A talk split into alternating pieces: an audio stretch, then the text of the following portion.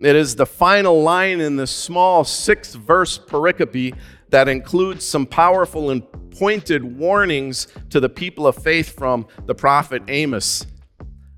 God's judgment will be, Amos says, as if someone fled from a lion and was met by a bear, or went into the house and rested a hand against the wall and was bitten by a snake.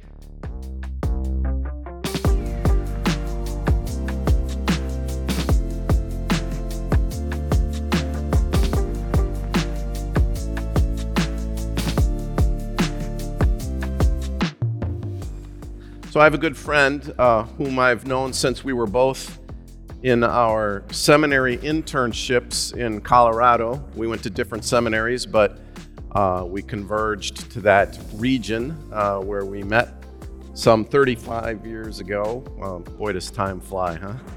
Uh, and like me, Martin has served as a Lutheran pastor for all of these years, um, although he has spent maybe upwards of half of that, uh, serving out of the parish. Uh, he was assistant to the bishop in Nebraska, serving on the synod staff there for a good number of years.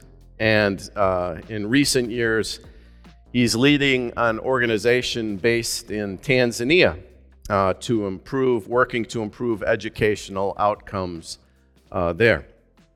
So over the years, Martin and I have had a kind of ongoing conversation related to congregational ministry and church leadership, along with many other church related uh, topics, as you can imagine. A couple of good friends, both serving as Lutheran pastors, would do.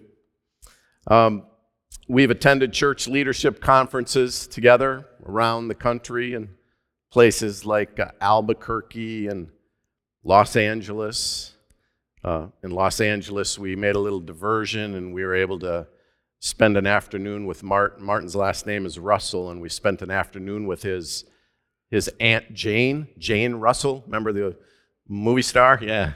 She was a wonderful lady, took us around, brought us out for lunch. Uh, uh, she was serving herself at the time uh, uh, in uh, helping some nonprofit that worked with children, at risk children, I think I remember. But uh, that was fun. We've, we've, we've uh, been to church conferences in Chicago and, and Philadelphia. So Martin and I have developed a kind of shorthand uh, when we talk about these topics.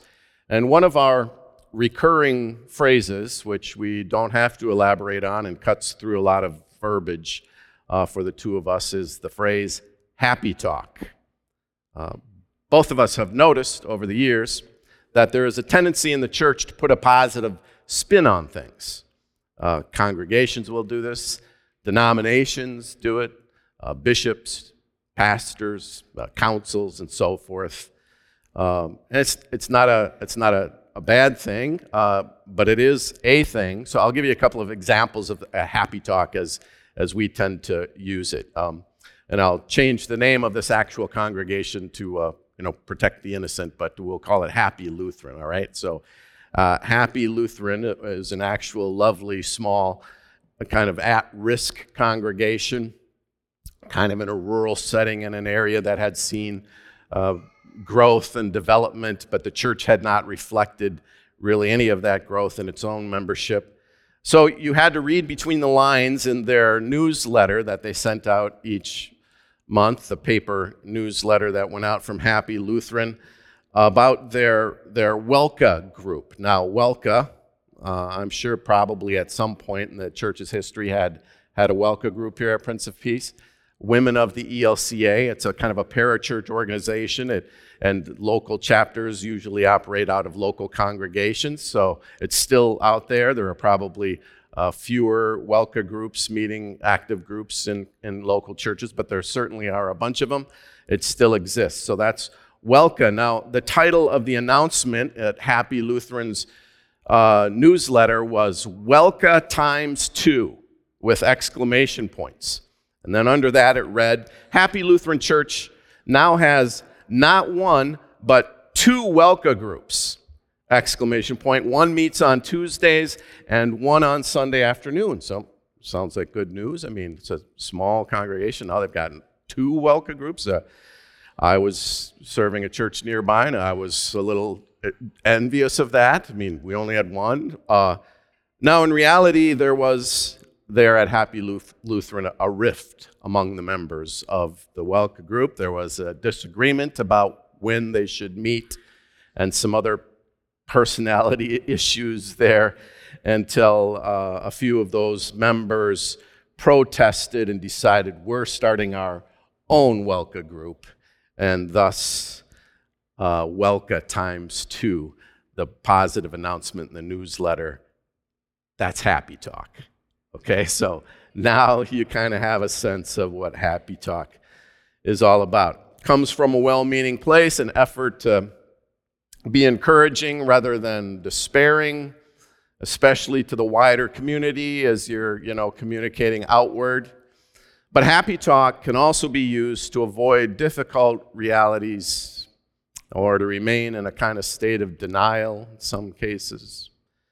And I've long held that this happy talk inclination shows up even in our approach to Scripture, especially when we wade around in some of these Hebrew scriptures. Uh, we often refer to as the Old Testament, but don't get me wrong, happy talk interpretation happens often with New Testament gospel texts as well.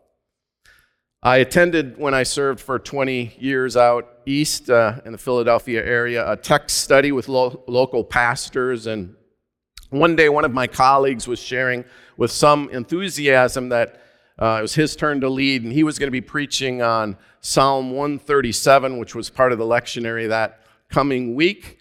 And he was focusing on how, uh, even in the exile, the people of Israel, while they were driven from their own homeland out in the exile, that the faithful Israelites were determined to remember the homeland and their heritage and all that meant to him. And he was focusing on this verse within Psalm 137 Let my tongue cling to the roof of my mouth. If I do not remember you, if I do not set Jerusalem above my highest joy. So he was going to connect that to our own connection to our local faith communities and the ways we are gathered and fed and forgiven and sent, and how while we're out there, we need to remember the, the community from which we have been sent and so forth. In my usual skepticism, however, I decided to read past the given pericope for that week, and I pointed out that the final verse of that same psalm says to the daughters of Babylon, Happy is the one who seizes your infants and dashes them against the rocks. Yeah, you know, yikes. Uh, well, today the lectionary gives us two choices for our Old Testament, our Hebrew scripture reading. Uh, and one's from Joshua, the other is from Amos. We heard a little a piece of each of them in the Joshua passage. The lectionary again tries to shield us from some of what Joshua interprets as God's righteous violence by skipping a bunch of verses. So we jump past some really tough stuff and focus on some other stuff. So many preachers choosing to preach on this text this week of Joshua, Joshua will engage in what I call some happy talk interpretation of Scripture. God bless them. I don't mean to be critical, I've done it myself. Now, many a, a, a message based on this passage will be focused on this one little phrase uttered by Joshua As for me and my household, we will serve the Lord. In fact, that'll be the sermon titles at a lot of churches this morning. As for me and my household, we will serve the Lord. The phrase was even the title of one of the books written by the beloved Lutheran pastor and author Walt Wangerin. As for me and my house, we will serve the Lord. It rolls off the tongue, and there's something both compelling and comforting about it. So we see it on memes, we see it on wall hangings and needlepoint. But if we lift that phrase out of its context and We ignore the, the rest of the story because we're not comfortable with what we read there, and because the phrase itself kind of serves our own purposes, then, well, that's what Martin and I call happy talk. So maybe more preachers this Sunday will choose, if they're going to preach from the Hebrew scriptures, that other Old Testament reading from the lectionary today, from the book of Amos. And we heard the whole pericope here this morning, the whole six verses of this reading. And it gives us another wall hanging verse Let justice roll down like waters, and righteousness like an ever flowing stream. Just beautiful, powerful, poetic imagery. This phrase echoes through history, and it should. So we see it on banners in church sanctuaries, but that verse also sits in a context. It is the final line in the small six verse pericope that includes some powerful and pointed warnings to the people of faith from the prophet Amos. God's judgment will be, Amos says, as if someone fled from a lion and was met by a bear, or went into the house and rested a hand against the wall and was bitten by a snake. I mean, I, I, I, have been blessed to travel and bring groups to Tanzania for well over 20 years now, and every single time I've been to Tanzania, I've seen a lion. And you know, you, you're in a vehicle, so you're okay, you're protected. Uh, but but you don't expect to turn around after seeing a lion and then see a bear. You know, I go up to Ely a lot, you know, and up there I'm it's common to see black bear and you want to keep your distance and so forth. I'm not sure of anywhere in the world where the two exist together. Maybe there is some place where lions exist with where bears, but it exists here in, in the book of Amos. It's as if you're running from one and you encountered the other, and they're both uh, scary animals. And then, even worse, and it's a good thing my wife Lori is traveling this morning and not sitting here up front because she doesn't like even the very thought of snakes. I'm not allowed to really say the word snake out loud. I mean, you know, we walk on this riverside trail almost every day with the dog. It's paved, and, you know, the garter snakes, it's getting a little chilly, so they come up. They like to lay on that path. And I always see them before she does, and it's just, I can't wait till she does see it because it's such a moment, you know. And then I always go and pretend like I'm going to pick it up, and she threatens to leave and all that. So, uh, so the, the picture that Amos point, uh, paints for us here, you know, you go into the house, you know, so you're safe. You're in your own house. It's so ca- you're so you're feeling so relaxed and casual that you lean up against the wall, and there in your own house, you're attacked by a snake. It's terrifying, terrible. Amos also had room in those previous five little verses to describe what God thinks about the fancy worship services that people hold while the poor and the oppressed are ignored. I hate, I despise your festivals, and I take no delight in your solemn assemblies. Take away from me the noise of your songs. I will not listen to the melody of your harps. I felt bad that right after that was read, that Paul had to start singing. I mean, uh, it, it begs the question in our approach to our faith to our scriptures.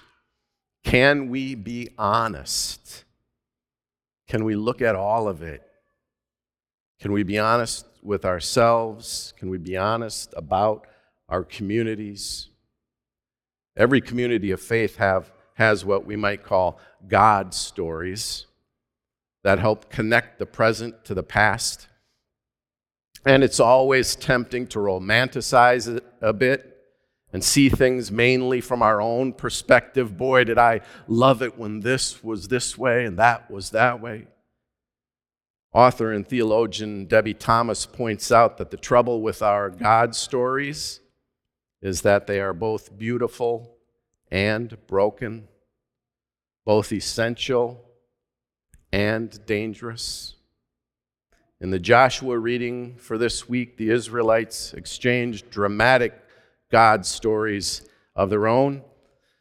vivid narratives of their understanding of their ancestors' encounters and engagement with Yahweh. Choose this day whom you will serve. Joshua challenges the people, whether the gods of your ancestors served in the region beyond the river or the gods of the Amorites in whose land you are living. But as for me and my household, we will serve the Lord. The truth is that the stories Joshua and the Israelites exchange in this passage are painful for modern readers to deal with, or at least they should be. Whether we skip them or we don't, they include terrible descriptions of plagues and drownings and curses and genocidal conquests. And while we celebrate a God who protects his children, they also describe a God at times as tribalistic, as wrathful and violent. When the Israelites answered Joshua's challenge with a decision to serve God, they based their decision on a God story that makes me cringe. The Lord drove out before us all the peoples, the Amorites, who lived in the land.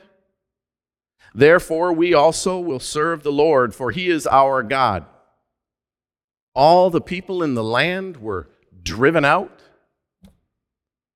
Maybe it sounds familiar. How do we faithfully but respectfully and honestly share our own God stories?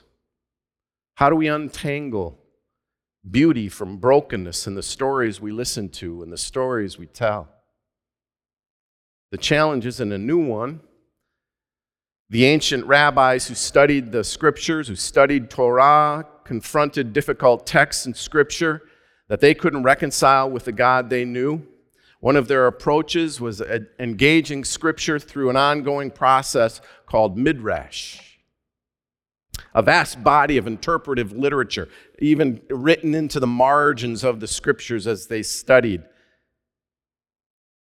Midrash asks questions, it fills in gaps and offers thoughtful counter narratives, and, and ancient Israelites use their faithful imaginations. In one example, the rabbis are considering the story we heard referenced in the Hebrew text we read the, the crossing of the Red Sea when Moses is leading the Israelites and the sea crashes in on Pharaoh's armies behind them and drowns them all. And they wondered, did the rabbis, how could they reconcile the drowning of Pharaoh's army with the character of the merciful God that they had come to know? And one midrash, written in the margins, offers that while the Israelites celebrated the angels found God weeping. And when they asked why he wasn't celebrating too, God responded, Some of my creatures are drowning in the sea, and you want me to sing praises? Stories matter. More importantly, as Nigerian author Adichie puts it, many stories matter. Because while God is in each of our stories, God will never be contained in any of them. The God who sings on one side of the Red Sea mourns on the other. The first time I met Martin, I was uh, at an intern and supervisor uh, regional cluster meeting. So, interns came with their supervisors to this meeting, uh, and then we were divided so that we could speak openly and get uh, support from one another. So the supervisors, the pastors, all went to one location of this church we were meeting at, and all of us interns gathered in a separate location. We got in a big circle in this room, and we took turns sharing a little bit about our situation, how the internship was going, how we were getting along with our supervisors and so forth. And I think there was a lot of happy talk going on in there while uh, people were sharing how it was going for them until it came around to me, my turn, and I stood up and I said, My guy is crazy. I mean, I barely made it here alive. He drives like a maniac, and my office at the church is in a literal interior closet. And he keeps telling me to start a youth group, but there's only 12 people that come to the whole church as it is. And across the circle, Martin, we hadn't met yet, perked up. And so began a 30 plus year friendship that so often involves discussions around the realities faced in the church. During that internship in Denver, I became uh, close to a, a family. It was a bilingual church in a predominantly Mexican neighborhood. And one day I saw a little toddler in diapers walking, toddling across uh, Colfax, a busy thoroughfare, and went and scooped him up. And one thing led to another. I became very close with this family. Four young children. The older girls were twins, 11 years old, and and I'd try to help the their mom through the the benefits process and get food and uh, deal with landlords and uh, other kind of less than safe situations at the little duplex uh, subsidized apartment they live in. And one night, as the year was progressing and I was beginning to think of how I would be leaving before long, I remember leaving their house, and it, it, just was a particularly chaotic night. And I remember sitting on the front step, and, and I'd come to love them like, like siblings. And I remember just crying and, and thinking, what chance do these kids have? They would come home from school every day and come over to my office at the little church in my closet. And and we'd spend so much time together. What chance do they have? And I had this overwhelming sense at that moment. Rather than raging at God, who I could have felt like was not concerned and not present and not helping, I had this overwhelming sense that God cried with me that evening for a broken system, fractured by racism and poverty and addiction, mental health. The God who sings on one side of the Red Sea mourns on the other. Today, those kids are parents with children of their own, even grandchildren. They are thriving, accomplished, and faithful, and they're full of their own God stories, and the church is woven through all of them we can, we should honestly recall the whole story in our own lives, in our nation, in our faith communities, even the broken parts. Because in the waters of baptism, in Christ, we are claimed and forgiven and all of our stories are being redeemed. This is a promise. This is good news.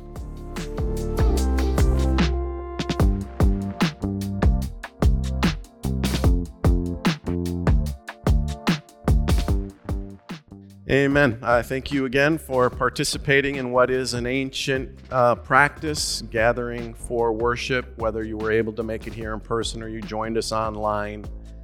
Uh, we gathered around the, the welcome and the reading of Scripture and the proclamation and the singing and the prayers. And every time we do, we're able to be honest. We should be honest about the stories we share and about the stories we tell. Uh, I speak a lot about context around here. It's important to keep things in context, and all that we do as God's children is held in the context of what happened here for Ezra. We are the gathered, claimed, forgiven child of God. It is in that context that we now go in peace to love and serve the Lord. Thanks be to God.